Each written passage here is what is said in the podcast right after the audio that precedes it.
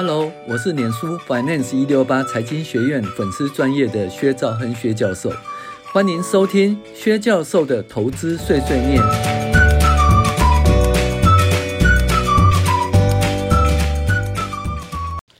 各位网友，大家好，我是薛兆亨薛教授。那我们今天来讨论这个财投资藏宝图哦，第六招就是短期营运指标分析。那今天先讨论流动比率。好，那我们开始喽。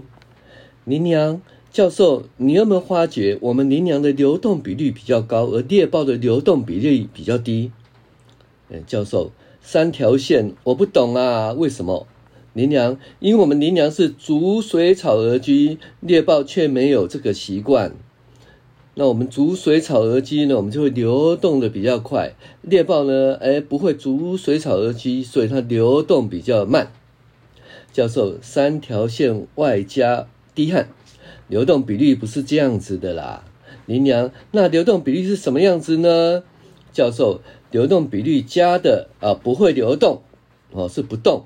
流动比率不加了才要流动。林娘，下面挖哥啊，我听不懂。教授，你又不是田中千惠，我讲的是国语，为什么听不懂呢？教授接着又说，流动比率比较高的人，稳稳的端坐紫金莲；流动比例比较差的才要路跑，还要跑路。所以呢，流动比率高的是不流动，流动比率差的才要跑路，是很流动。林娘教授啊，请告诉我什么叫流动比率好吗？教授，林娘，你最近有没有投资？哦，有没有套到？林娘，有啊，小套六位数字而已啊。教授，那你有没有借钱进场呢？林娘，第一类呀，小小借个五十万而已啦。教授，现在股票跌成这样子，你的五十万将来靠什么还呢？林娘，会起来，会起来的。教授，谁说一定会起来的？林娘，我们隔壁那个灰林呐，半夜做梦的时候就说：“啊，会起来了，会起来了。”他这么大叫，就把我惊醒了。教授，万一不起来的话，怎么办？你拿什么还呢？林娘，人肉咸咸呐，林娘的肉也是咸咸呐，要钱没有，落跑我很在行。教授，不扯了，流动这两个字的意思是变现速度的意思。所以变现速度越快的越有流动性，也就是流动性越好。那一般而言呢，预期在一年内可以变现的资产叫做流动资产。林娘知道了，那么一年内要还的负债叫做流动负债。教授，因为你的流动资产股票已经缩水了，没有办法还流动负债就贷款，所以到时候必须落跑。那猎豹没有借钱投资股票，所以没有流动负债，所以一年内呢，他都可以继续住在淡水，不用到处流浪了。教授，流动比率就是流动资产和流动负债的关系，也就是流动资产除以流动负债的意思。教授又问林娘：流动比率越大越好，还是流动比率越小越好呢？林娘。当然是流动比率越大越好喽，表示流动资产大于流动负债很多倍嘛。教授说：“那为什么流动资产要大于流动负债很多倍呢？流动资产越多越好吗？是真的吗？”林娘：“那当然喽，流动资产越多，表示越有能力清偿流动负债哦，所以流动资产越多越好喽。”教授：“如果一家公司的现金有一亿元，流动负债五百万元，好吗？”林娘。当然好喽，教授。流动性越高的资产，获利能力越低。例如，现金只能赚取小小的利息。那如果现金那么多，那干脆退还给股东好了。要要定存，股东自己存，不会不会投资你这家公司。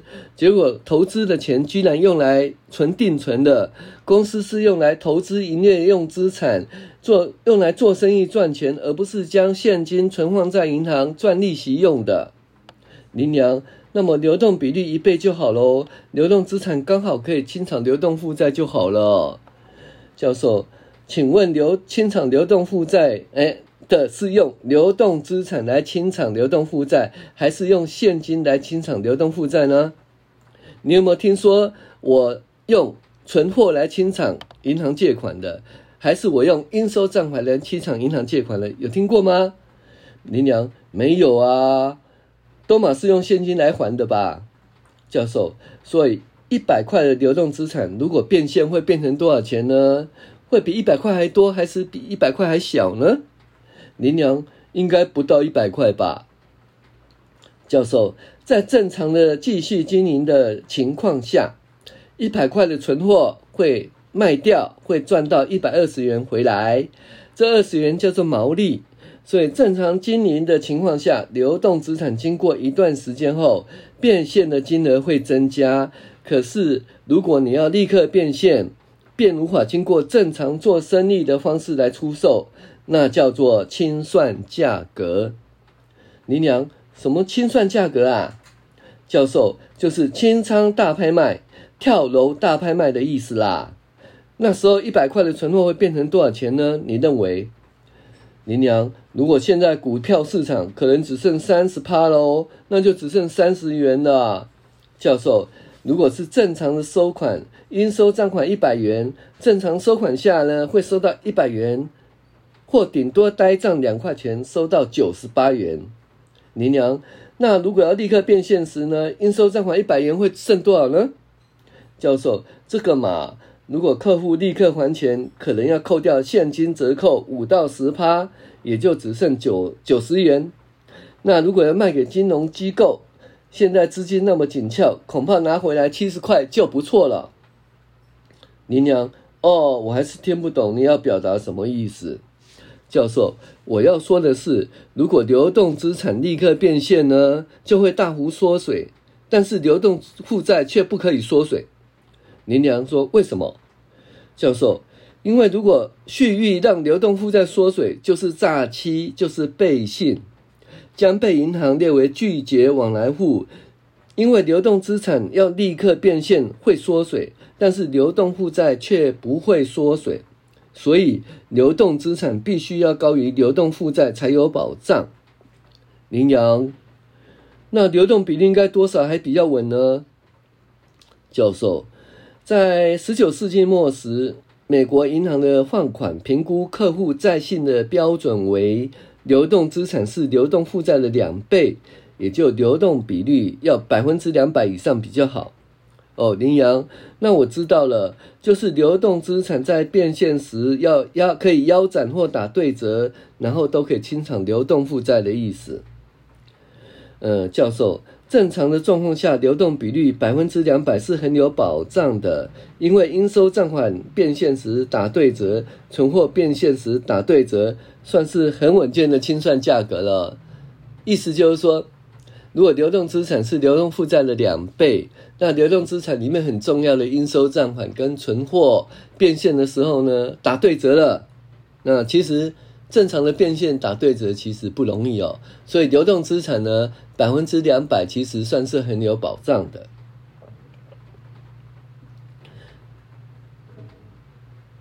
林娘，那可不一定，现在的股价都买要打三折才够，很残念的哦。教授，那你知道流动资产有哪些项目呢？林娘，主要是现金、应收账款跟存货。教授，严格来说是应该是。现金及约当现金、短期投资、应收账款、存货及其他流动资产。那这里要补充的是现金。那约当现金就是九十年可以变，九十天内可以变现的国库券、债券或者定期存款。那其他，因为它变现品质佳，几乎和现金一样，所以我们称为约当现金。那变现品质佳是什么意思呢？林良问着教授。变现品质就是很快可以转换成现金，而且在转换的过程中不会产生很大的损失。林娘，你说九十天期的国库券及上市公司股票，哪一个变现品质比较佳呢？林娘，都不错啊。股票公开市场可以买卖，变现能力也不错。教授，股票在变现的过程中可能产生很大的损失，像最近无量下跌，变现的时间跟损失都不可估计，所以股票投资不是约当现金哦，也不是流动资产投资很适当的项目。林娘，为什么公司有多余的钱应该投资股票，赚比定存还好啊？教授。公司是营业赚钱，又不是靠短期投资股票赚钱。基本上，企业营运上如果有剩余的钱，应该存在银行或做短期的票券操作，以避免需要钱的时候急需变现时产生很大的损失。那如果想要投资赚钱，那必须要列长期投资。流动资产只是周转用途，不适合做投资赚价差的。教授。流动资产基本上都是一年内可以变现的资产，除非不是正派经营，或者理论上变现过程中不会产生很大的损失。所以流动比率大于两百，对短期债权人来说是很有保障的。林娘，但是有很多公司流动比率小于两百啊，甚至小于一百，也就是流动资产不足以清偿流动负债，这样会不会倒啦？教授，流动比率是一个静态的指标。